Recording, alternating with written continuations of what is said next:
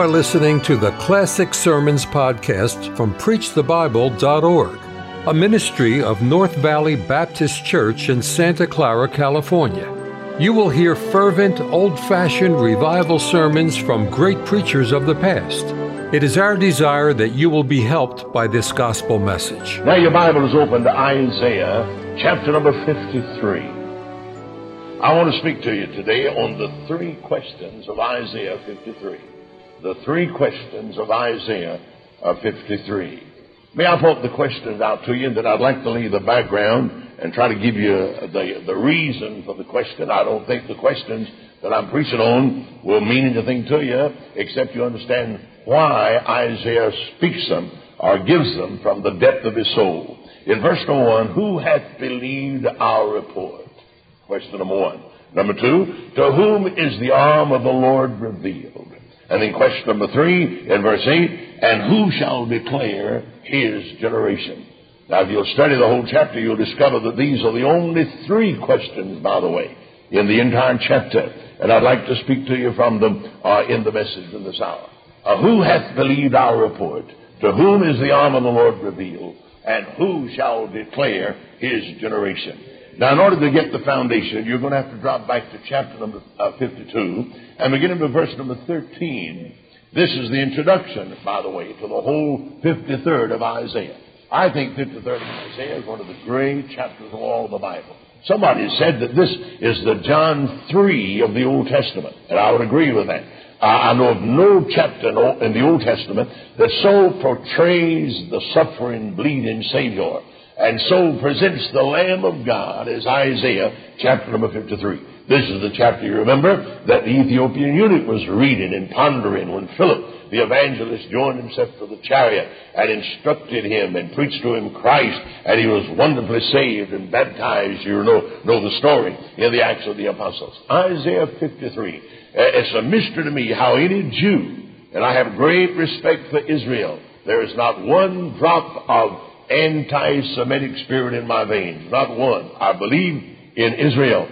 I love Israel. I respect the Jew, but it's an astounding thing that an Israelite can read the 53rd chapter of Isaiah and not at least have some questions in his mind about whom the prophet speaks. Why, the eunuch it was a Gentile, and those questions came up in his mind as the eunuch, a Gentile, rode his chariot back to Ethiopia. Uh, he said, Of whom does the prophet speak? Uh, Philip? Is he speaking about himself or is he speaking about one yet to come? And beginning with that same uh, scripture, uh, Philip preached on him Jesus. But the average Jew around Georgia and South Carolina uh, can read this and seem never to have any question at all in their mind. That's a clear indication of the blindness of Israel. If you want a, a scriptural uh, proof text on the blindness of Israel, that's it. I don't understand how a Jew or a Gentile could read Isaiah 53 and not begin to question about whom does the prophet speak. But seemingly they have no, uh, no insight, to say the least,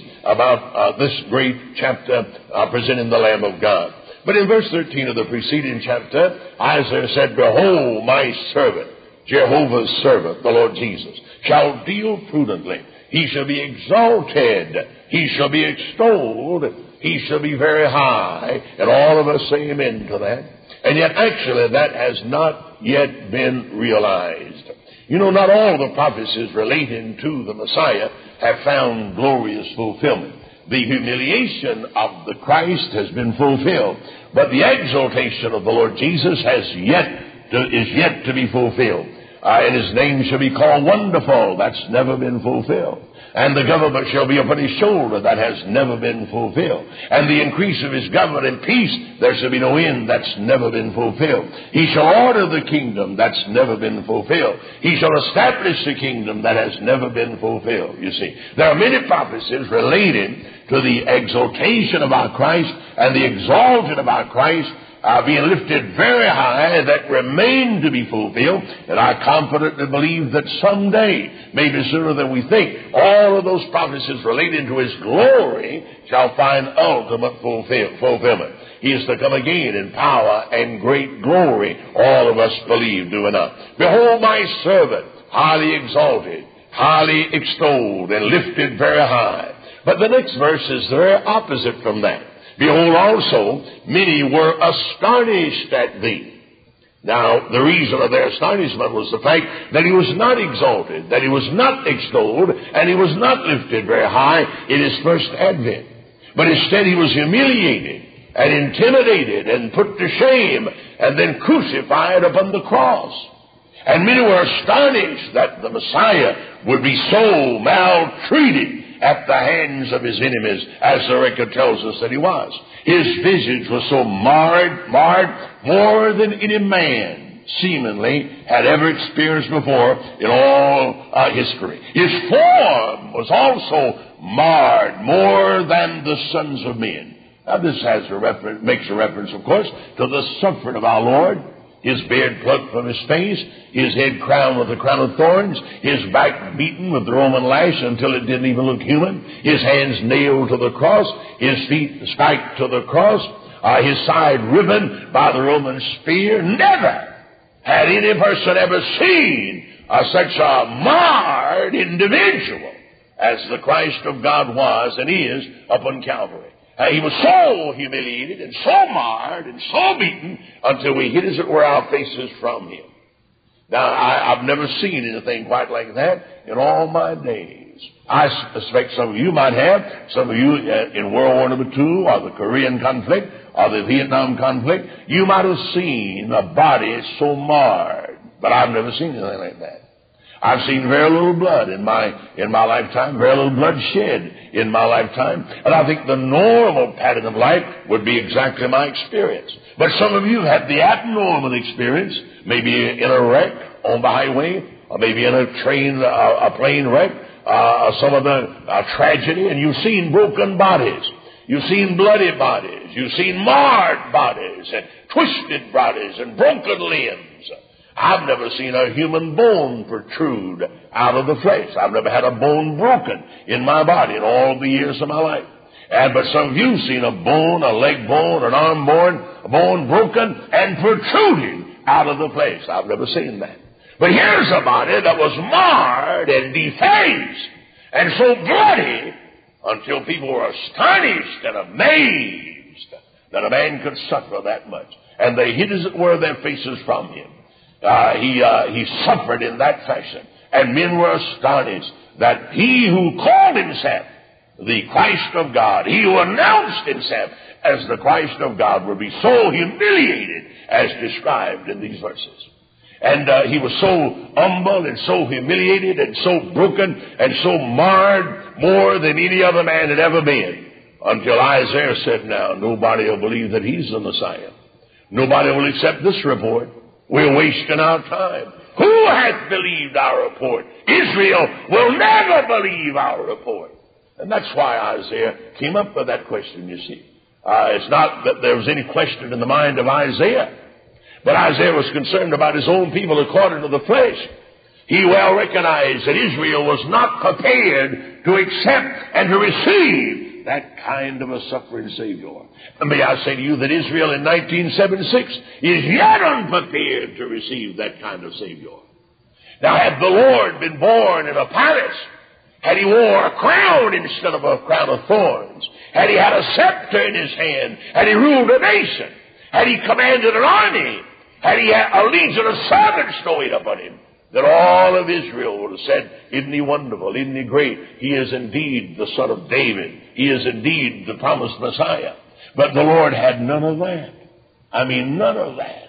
He had the opposite of that. Instead of glory and exaltation and extolling and being lifted very high, he was brought first very low, more than any man could possibly imagine. And Israel said, We can't accept that. He could not be the Messiah. He could not be. And because of Isaiah's insight into the nature of his people, and probably the battle in his own mind, don't you imagine Isaiah might have had some misgivings as he writes these words of prophecy 740 years before the Lord's born? Don't you imagine in his own mind he might have had some thoughts about the suffering and the humiliation of the Savior, so marred and so broken uh, his body was, like no other man had ever suffered. Maybe Isaiah might have had some questions himself. Could he be? Could it be?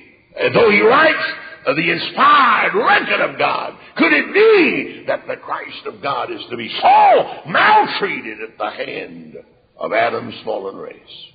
Now, because of that uh, marred, broken body, suffering, bleeding Lamb of God, Isaiah concluded nobody will believe it. And that prompts the first question Who hath believed our report? Now, I, would like to answer that question, please. I think the, uh, the foundation that I put down will give you a logical reason why Isaiah made the question. And I think it's most logical, practical, that those thoughts would come to the mind of Isaiah, probably more to your, uh, than to your mind or to mine. Because I'm a Gentile. I, I have no religious background as a nation of people. We have no priest in our heritage. We have no temples in our heritage. We have no Bibles in our heritage. We have no prophets in our heritage. You and I that are Gentiles are the fruit of paganism. We are the fruit of barbarianism. We have no religious heritage. I have adopted the religious heritage of Israel, you see. The, my God is the God of Israel. My Bible is the Bible of Israel. And there would be some uh, misgivings probably in our mind about the suffering Savior. But in the heart and mind of the Jewish prophet Isaiah, it's more than he can take when he sees the humiliation of the Son of God. And it's so uh, great in his mind until he cries, Who hath believed our report? And consequently, very few people in Israel has ever believed the report that Jesus Christ of Nazareth is indeed the Son of God the virgin born Son of God. Isaiah, I'd like to answer that question for you today. And the only way in the world that I can answer it is by the evidence of history and the reality of history.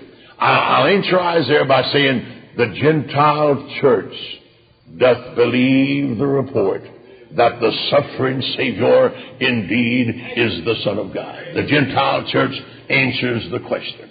Now, when Isaiah lived, there was no Gentile church. Can you imagine how startled Isaiah would be if he could look in upon Faith Baptist campgrounds last night or then this morning hour? If he could see these grounds and hear the conversation and feel the singing and uh, know your heart and enjoy your fellowship and look around for a Jew and not find a one, Isaiah would be completely dumbfounded. He knew nothing about, as far as experience is concerned, I think probably he might have rolled of a Gentile church, not realizing what he was writing about. But if Isaiah could look in upon our fellowship and our services, why, he'd say, I can't believe my eyes. I can't believe this is so. You mean you barbarians, you pagans, why, you have no religious heritage. You have no part with Israel. You're an alien people. And yet you and I sit to worship at the feet of a crucified Savior. Who hath believed our report? I answer Isaiah, a Gentile bride, a Gentile church doth believe the report today. And I'm so glad that's so. Now, may I say to you that though Isaiah might not have understood, God is never taken by surprise. The Almighty, 740 years before the Lord was born, when Isaiah lived, knew that a Gentile bride would believe that report. He had not forgotten Israel. No, God never forgets Israel.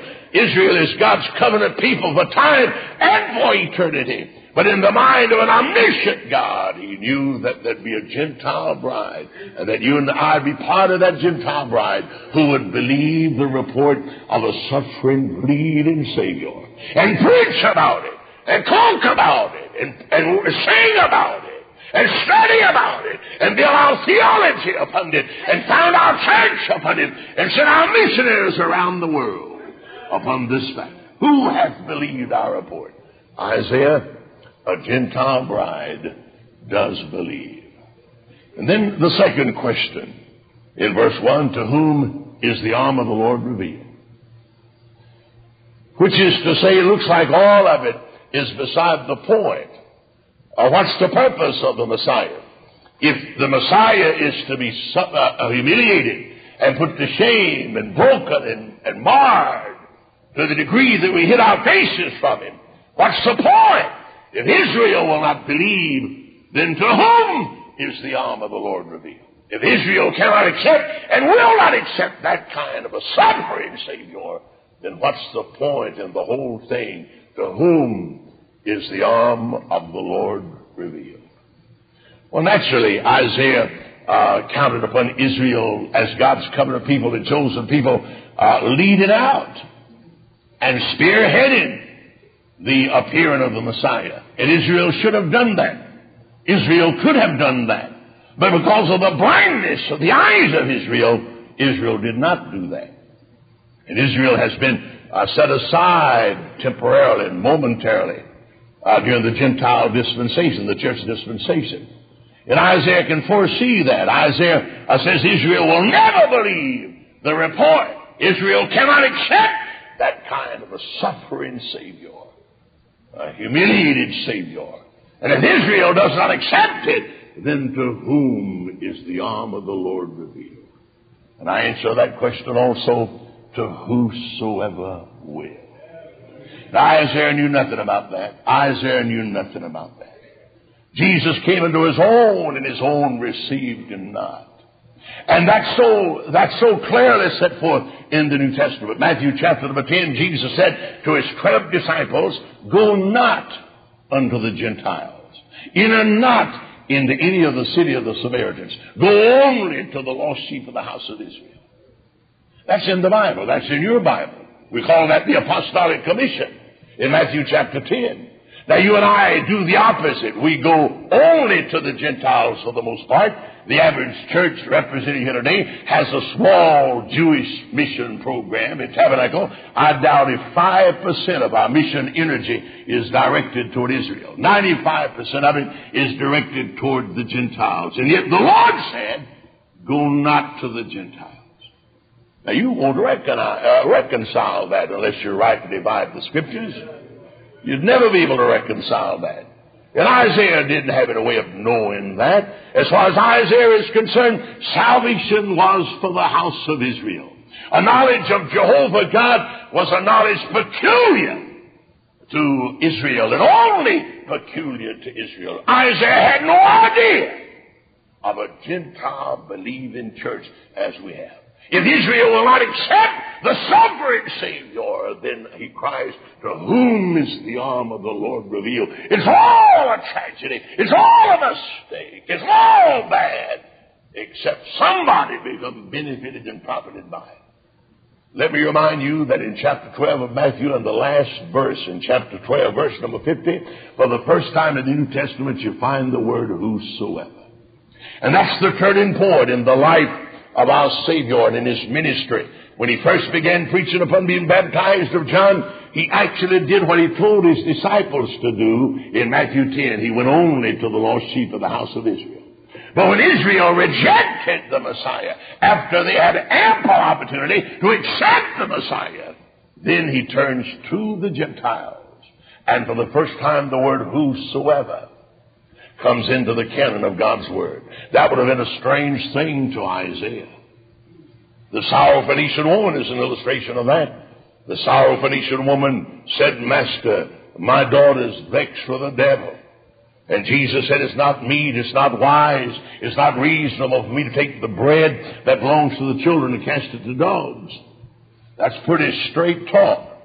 And the average woman got mad like the woman got upset at Brother Sammy. You tell a woman she's a dog, you got problems on your hands. And the Lord said, not me, uh, not, not, not wise for me to take the children's meat and the children's bread and cast that to dogs, Gentile dogs.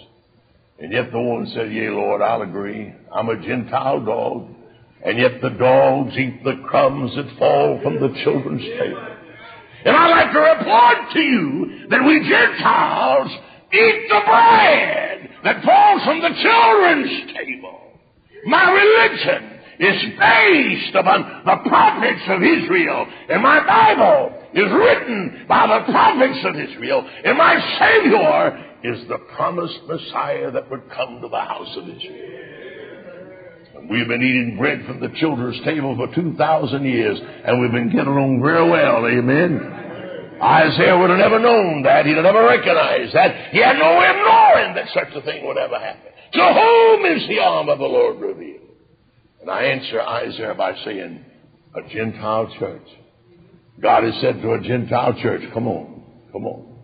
And though we're vile and wretched and undone without any heritage, though we aliens from the commonwealth of Israel, yet we're invited to come and sit down at God's table and eat God's bread and enjoy what we enjoy as being born of God's Spirit. Isaiah, lift up your head. Your people are blind. Your people rejected the Savior. But God's got a people down there that's going to accept Him and believe the report. Who hath believed our report? To whom is the arm of the Lord revealed? Then question number three in verse 8. Who shall declare His generation? Now Isaiah is saying in that verse, if he dies, and looks like from the scripture Isaiah could deduct that, if he's to be so marred and so broken, more than any of the sons of men, to the degree that we hide our faces from him, then he's going to die. And if he dies, then his generation comes to a, to a stop. His generation ceases. His name perishes from among the family of men, Isaiah deducted. Uh, and if he's the Messiah, and if he's so marred and broken and so rejected by the house of Israel, and if he dies upon the cross as he did die, then who shall declare his generation? His name shall perish. His name shall perish. Now nowadays we don't place the stock in names that Israel did, or generations, or family trees that Israel did. Uh, in the in the Jewish economy, in the law economy, the oldest son inherited all the possessions of his father. And the oldest son, out of mercy, might share that or divide that voluntarily with the other members of the family, but he inherited the birthright. The oldest son. The oldest son. And they placed a great deal of emphasis in, in the generations. And I think we do, we won't be wise to do that. You know, my dad died two months ago, and I've never, in all the years of my life, been an orphan until now. I've had a man that I could walk up to and put my hand out to him and shake hands with him and say, how you feel, Dad? Until two months ago. And I'm not a young man. My dad was 85 years old. And I'm glad the Lord let him live all these years. But I really felt the sting of being left alone. I didn't feel it quite so much when mother died about 10 years ago. But when dad left, I felt like I was really alone. First time I ever felt that way in my life. And I told my wife, I said, from now on, we're, we're going to have to attend more funerals than we've ever attended. I'd left that up to my dad. When somebody in the family died, my dad would go. That was his responsibility, and he did. But dad's gone, and that means that I'll have to go from now on. I'll have to go in the place of my dad. I'll have to go in the place of my family. And so I've, I've served notice on my wife. We'll be attending funerals we've never attended before.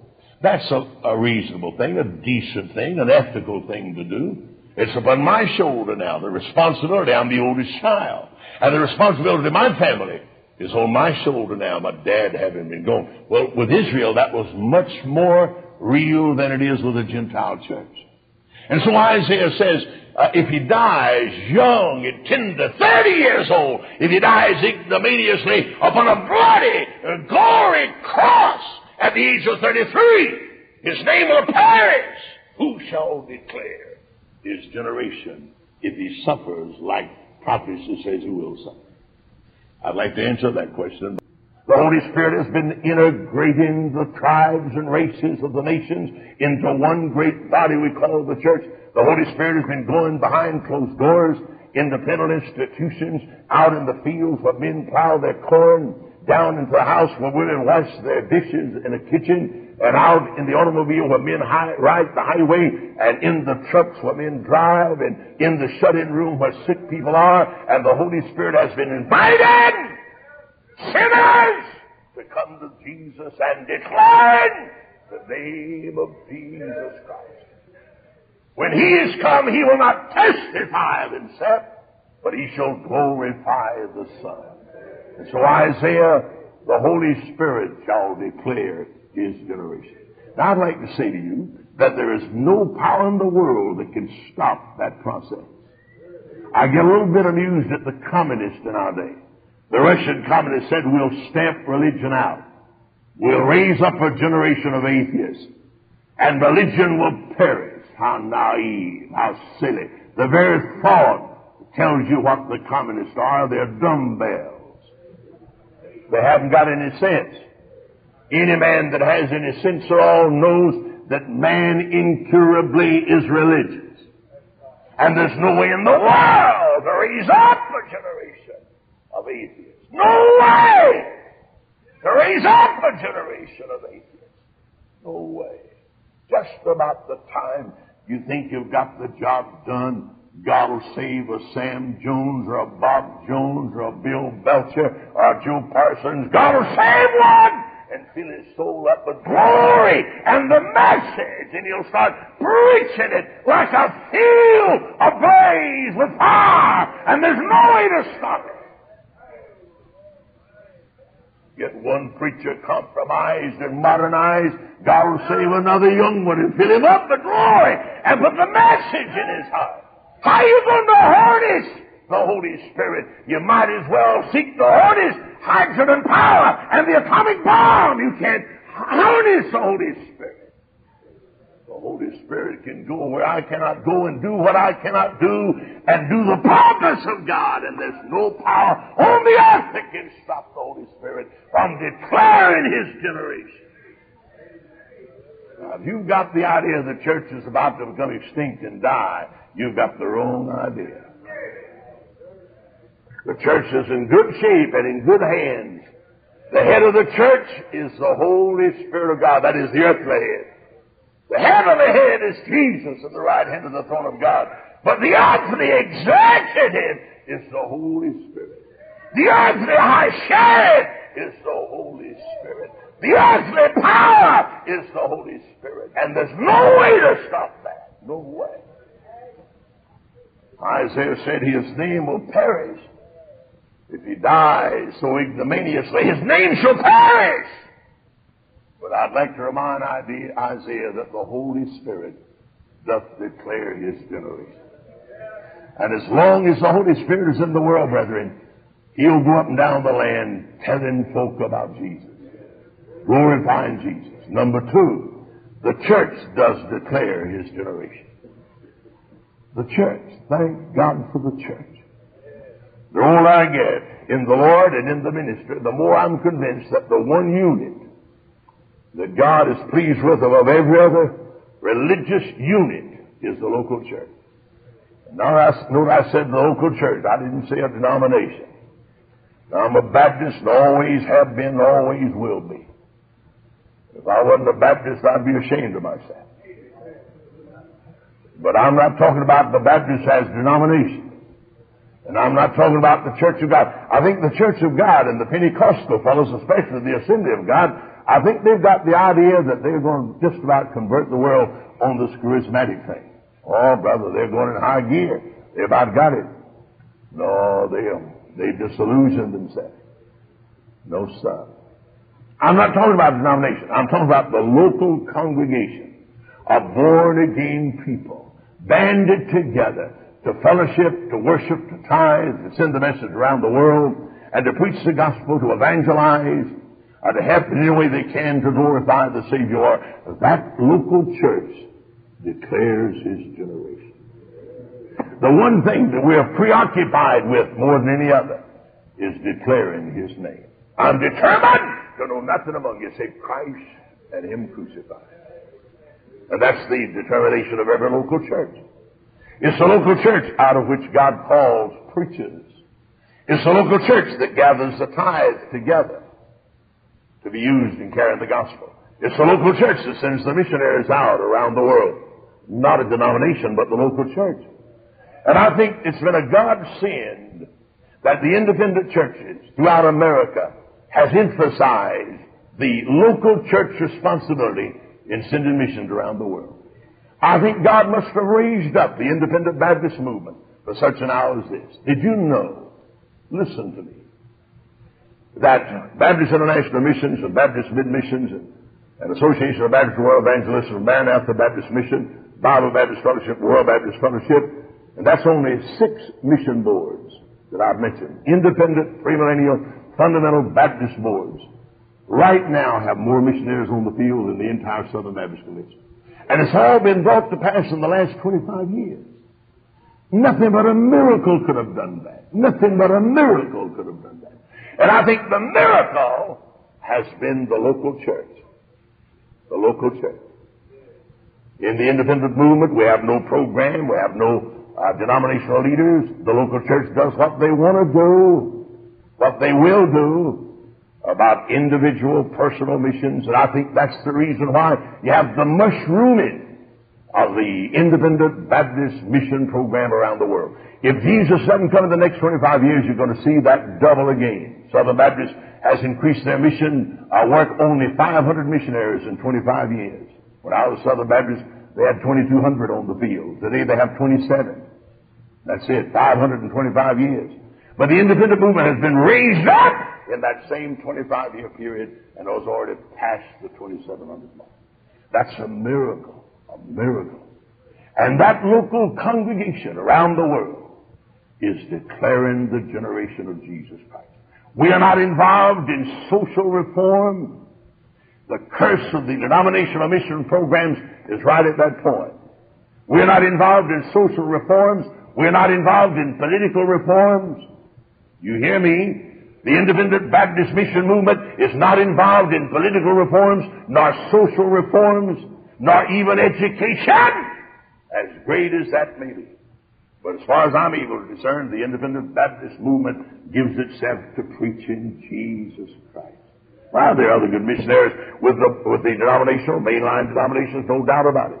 But I say to you that the local church doth declare the generation of Jesus Christ.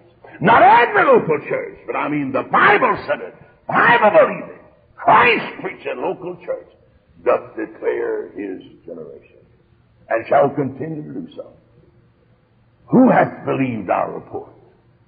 To whom is the arm of the Lord revealed? And who shall declare his generation?